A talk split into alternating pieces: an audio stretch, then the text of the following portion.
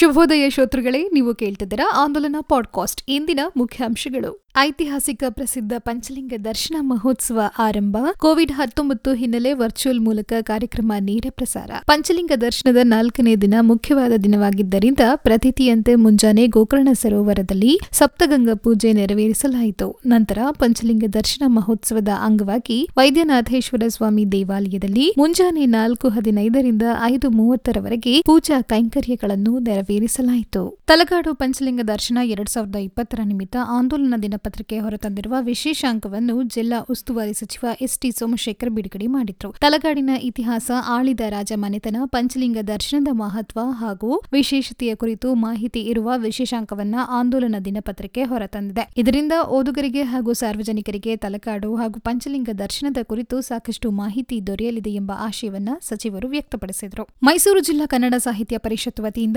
ಬಾರಿಗೆ ವಿವಿಧ ಕ್ಷೇತ್ರಗಳಲ್ಲಿ ಸಾಧನೆಗೈದವರನ್ನ ಗುರುತಿಸಿ ಹದಿನಾರು ಮಂದಿ ಸಾಧಕರಿಗೆ ಜಿಲ್ಲಾ ಕನ್ನಡ ರಾಜ್ಯೋತ್ಸವ ಪ್ರಶಸ್ತಿ ನೀಡಿ ಅಭಿನಂದಿಸಲಾಯಿತು. ಡಾಕ್ಟರ್ ಎಚ್ಎಸ್ ಸುಜಾತ ಸಾಹಿತ್ಯ, ಕಾಳಪ್ಪ ಪಿರಿಯಾಪಟ್ಟಣ ಕೃಷಿ, doctor Pushpa A Iyengar, J Jayanth, Vikram Iyengar, Vidyasagar Kadamba, ಸಮಾಜ ಸೇವೆ, ಕವಿತಾ ಕಾಮತ್, ಸುಗಮ ಸಂಗೀತ, ರಂಗಧಾಮಯ್ಯ, ಕನ್ನಡ ಹೋರಾಟ, ಡಾಕ್ಟರ್ ಬಿಎಸ್ ಮಂಜುನಾಥ್ ರಕ್ತನಿಧಿ ಎನ್ಬಿ ಕಾವೇರಪ್ಪ ಚಿತ್ರಕಲೆ, ಡಾಕ್ಟರ್ ಎಸ್ಸಿ ಸುರೇಶ್ ಪಶುವೈದ್ಯಕೀಯ ವೈಎಸ್ ರಾಮಸ್ವಾಮಿ, ನಿಂಗರಾಜು ಚಿತ್ತಣ್ಣನವರ್ ಕನ್ನಡ ಸೇವೆ, ಡಾಕ್ಟರ್ ಟಿ ರವಿಕುಮಾರ್ ವೈದ್ಯಕೀಯ ಬಿಕೆ ಯದುನಾಥ್ ಸಹಕಾರ ಎನ್ ಅನಂತು ಯೋಗ ಇವರಿಗೆ ಪ್ರಶಸ್ತಿಯನ್ನ ಪ್ರದಾನ ಮಾಡಲಾಯಿತು. ಸಂವಿಧಾನ ಆರ್ಟಿಕಲ್ ಇಪ್ಪತ್ತೊಂದರ ಪ್ರಕಾರ ಆರೋಗ್ಯಕ್ಕೆ ಪೂರಕವಾದ ಅಂಶಗಳನ್ನು ಉಚಿತವಾಗಿ ನೀಡಬೇಕೆಂದು ಪ್ರತಿಪಾದಿಸಿದೆ. ಹೀಗಾಗಿ ಪಡಿತರ ವ್ಯವಸ್ಥೆಯಡಿ ಕೇಂದ್ರ ಮತ್ತು ರಾಜ್ಯ ಸರ್ಕಾರಗಳು ಉಚಿತ ನ್ಯಾಪ್ಕಿನ್, ಸ್ಯಾನಿಟರಿ ಪ್ಯಾಡ್ ವಿತರಿಸುವ ಯೋಜನೆಯನ್ನು ಪುನಃ ಆರಂಭಿಸಬೇಕು ಎಂದು ಕೆಪಿಸಿಸಿ ಮಹಿಳಾ ಘಟಕದ ಅಧ್ಯಕ್ಷೆ ಡಾಕ್ಟರ್ ಪುಷ್ಪ ಅಮರನಾಥ್ ಆಗ್ರಹಿಸಿದ್ರು. ಬಿಪಿಎಲ್ ಕಾರ್ಡ್ ಹೊಂದಿರುವ ಕುಟುಂಬಗಳಿಗೆ ಉಚಿತವಾಗಿ ಸ್ಯಾನಿಟರಿ ಪ್ಯಾಡ್ ನೀಡುವಂತೆ ರಾಷ್ಟ್ರಪತಿ, ಪ್ರಧಾನಿ, ಮುಖ್ಯಮಂತ್ರಿಗಳಿಗೆ ಪತ್ರ ಬರೆದು ಮನವಿ ಮಾಡಲಾಗುವುದು ಎಂದು ಅವರು ಹೇಳಿದರು.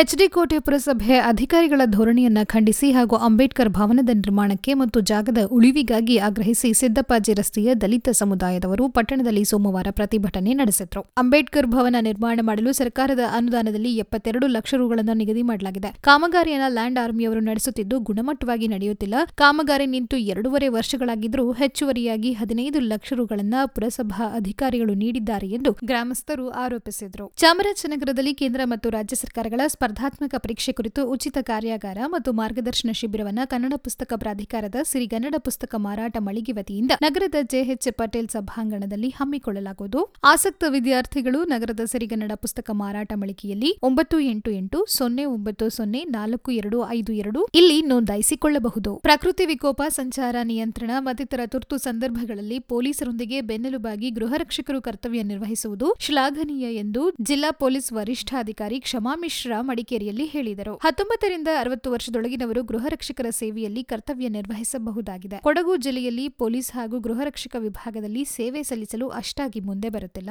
ಗೃಹ ರಕ್ಷಕರು ಪೊಲೀಸರೊಂದಿಗೆ ಸರಿಸಮನಾಗಿ ಕರ್ತವ್ಯ ನಿರ್ವಹಿಸುವ ಅವಕಾಶವಿದ್ದು, ಇದನ್ನ ಬಳಸಿಕೊಳ್ಳಬೇಕು. ಯಾರಾದರೂ ಇಚ್ಛೆ ಪಟ್ಟಲ್ಲಿ ಕಮಾಂಡೆಂಟ್ ಹುದ್ದೆಗೂ ಬರಬಹುದಾಗಿದೆ ಎಂದರು. ಗ್ರಾಮೀಣ ಭಾಗದಲ್ಲಿರುವ ಹಿಂದುಳಿದ ವರ್ಗಗಳ ಮಹಿಳೆಯರನ್ನು ಗುರುತಿಸಿ ಸಮಾಜದ ಮುಖ್ಯವಾಹಿನಿಗೆ ಕರೆತಂದು ಸಬಲೀಕರಣ ಮಾಡುವುದೇ ಶ್ರೀ ಕ್ಷೇತ್ರ ಧರ್ಮಸ್ಥಳ ಗ್ರಾಮಾಭಿವೃದ್ಧಿ ಯೋಜನೆಯ ಮೂಲ ಉದ್ದೇಶ ಎಂದು ಯೋಜನೆಯ ಪ್ರಾದೇಶಿಕ ನಿರ್ದೇಶಕ ವಿವೇಕ್ ವಿ. ಪಾಯಸ್ ಮದ್ದೂರಿನಲ್ಲಿ ತಿಳಿಸಿದರು. ವಯೋವೃದ್ಧರು, ನಿರ್ಗತಿಕರನ್ನು ಗುರುತಿಸಿ ಪ್ರತಿ ತಿಂಗಳು ಮಾಸಾಶನ ನೀಡುವ ಮೂಲಕ ಆರ್ಥಿಕ ಅವಲಂಬನೆಗೆ ಹೆಚ್ಚಿನ ಒತ್ತು ನೀಡಿದ್ದು, ಈಗಾಗಲೇ ತಾಲೂಕಿನಾದ್ಯಂತ ನೂರಾರು ಮಂದಿಗೆ ಮಾಸಾಶನ ವಿತರಿಸಲಾಗುತ್ತಿದೆ ಎಂದರು. ಚೆಕ್ ಮೂಲಕ ಹಣ ಪಾವತಿಗೆ ಸಂಬಂಧಿಸಿದಂತೆ reserve bank of India positive pay system ಪರಿಚಯಿಸಿದ್ದು ಈ ಹೊಸ ನಿಯಮ ಜನವರಿ ಒಂದರಿಂದ ಜಾರಿಗೆ ಬರಲಿದೆ. ಇದರ ಅನ್ವಯ ಚೆಕ್ ಮೂಲಕ ಐವತ್ತು ಸಾವಿರ ರು ಅಧಿಕ ಪ್ರಮಾಣದ ಹಣ ಪಾವತಿ ಮಾಡುವವರು ಕೆಲವು ಪ್ರಮುಖ ಮಾಹಿತಿಗಳನ್ನು ಸಂಬಂಧಪಟ್ಟ ಬ್ಯಾಂಕಿಗೆ ಸಲ್ಲಿಸಿ ಮರು ದೃಢೀಕರಿಸಬೇಕಿದೆ. ಅಮೆರಿಕದಲ್ಲಿ ಕೋವಿಡ್ ನೈನ್ಟೀನ್ ಪ್ರಕರಣಗಳು ಏರಿಕೆ ಕಾಣುತ್ತಿದ್ದು, ಮೈಕ್ರೋಸಾಫ್ಟ್ನ ಸಹ ಸಂಸ್ಥಾಪಕ ಬಿಲ್ ಗೇಟ್ಸ್ ಮುಂದಿನ ನಾಲ್ಕರಿಂದ ಆರು ತಿಂಗಳುಗಳು ಅತ್ಯಂತ ಕರಾಳವಾಗಿರಲಿದೆ ಎಂದು ಹೇಳಿದ್ದಾರೆ. ಗೇಟ್ಸ್ ಫೌಂಡೇಶನ್ ಕೋವಿಡ್ ನೈನ್ಟೀನ್ ಲಸಿಕೆ ಅಭಿವೃದ್ಧಿ ಹಾಗೂ ವಿತರಣೆಯಲ್ಲಿ ತೊಡಗಿಸಿಕೊಂಡಿದೆ ಎಂಬುದು ಗಮನಾರ್ಹವಾಗಿದೆ.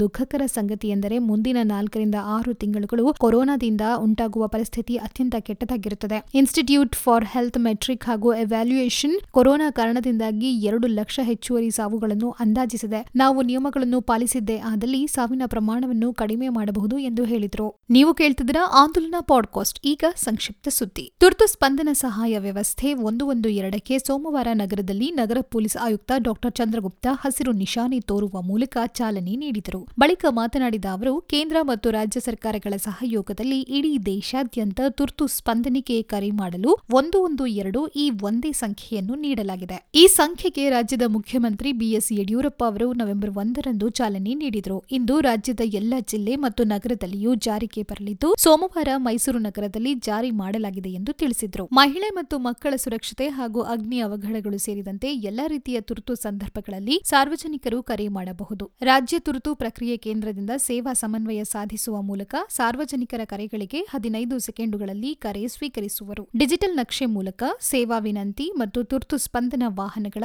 ನೇರ ಪತ್ತೆ ಮಾಡಿ ಹತ್ತಿರದ ತುರ್ತು ಸ್ಪಂದನ ವಾಹನಗಳ ಮೂಲಕ ವೇಗವಾಗಿ ಸಹಾಯ ಮಾಡಲಾಗುತ್ತದೆ. ಮೊಬೈಲ್ನ ಸ್ವಿಚ್ ಆಫ್ ಬಟನ್ ಮೂರು ಒತ್ತಿದರೆ ಒಂದು ಒಂದು ಎರಡಕ್ಕೆ ಕರೆ ಬರುತ್ತದೆ ಆರು ವಿಧಾನಗಳ ಮೂಲಕ ತುರ್ತು ಸ್ಪಂದನ ಸಹಾಯ ವ್ಯವಸ್ಥೆ ಸಂಪರ್ಕಿಸಬಹುದು. ಕಾಲಕ್ರಮೇಣ ನೂರು ಬದಲಾಗಿ ಎಲ್ಲ ತುರ್ತು ಸೇವೆಗೆ ಈ ಸಂಖ್ಯೆಯೇ ಬಳಕೆಯಾಗಲಿದೆ. ಈ ಸೇವೆಗೆ ನಗರದಲ್ಲಿ ಇಪ್ಪತ್ತು ವಾಹನಗಳನ್ನು ಬಿಡಲಾಗಿದೆ ಎಂದರು. ಪ್ರತಿದಿನದ ಬೆಳವಣಿಗೆಗಳನ್ನು ತಿಳಿಯಲು ಆಂದೋಲನ ದಿನಪತ್ರಿಕೆ ಓದಿ. ಕ್ಷಣ ಕ್ಷಣದ ಮಾಹಿತಿಗೆ ಆಂದೋಲನ ಡಾಟ್ ಇನ್ಗೆ ಭೇಟಿ ನೀಡಿ. ಆಂದೋಲನ ಫೇಸ್ಬುಕ್ ಪುಟವನ್ನು ಮರೆಯದೆ ಲೈಕ್ ಮಾಡಿ. ಧನ್ಯವಾದಗಳು. ಶುಭ ದಿನ.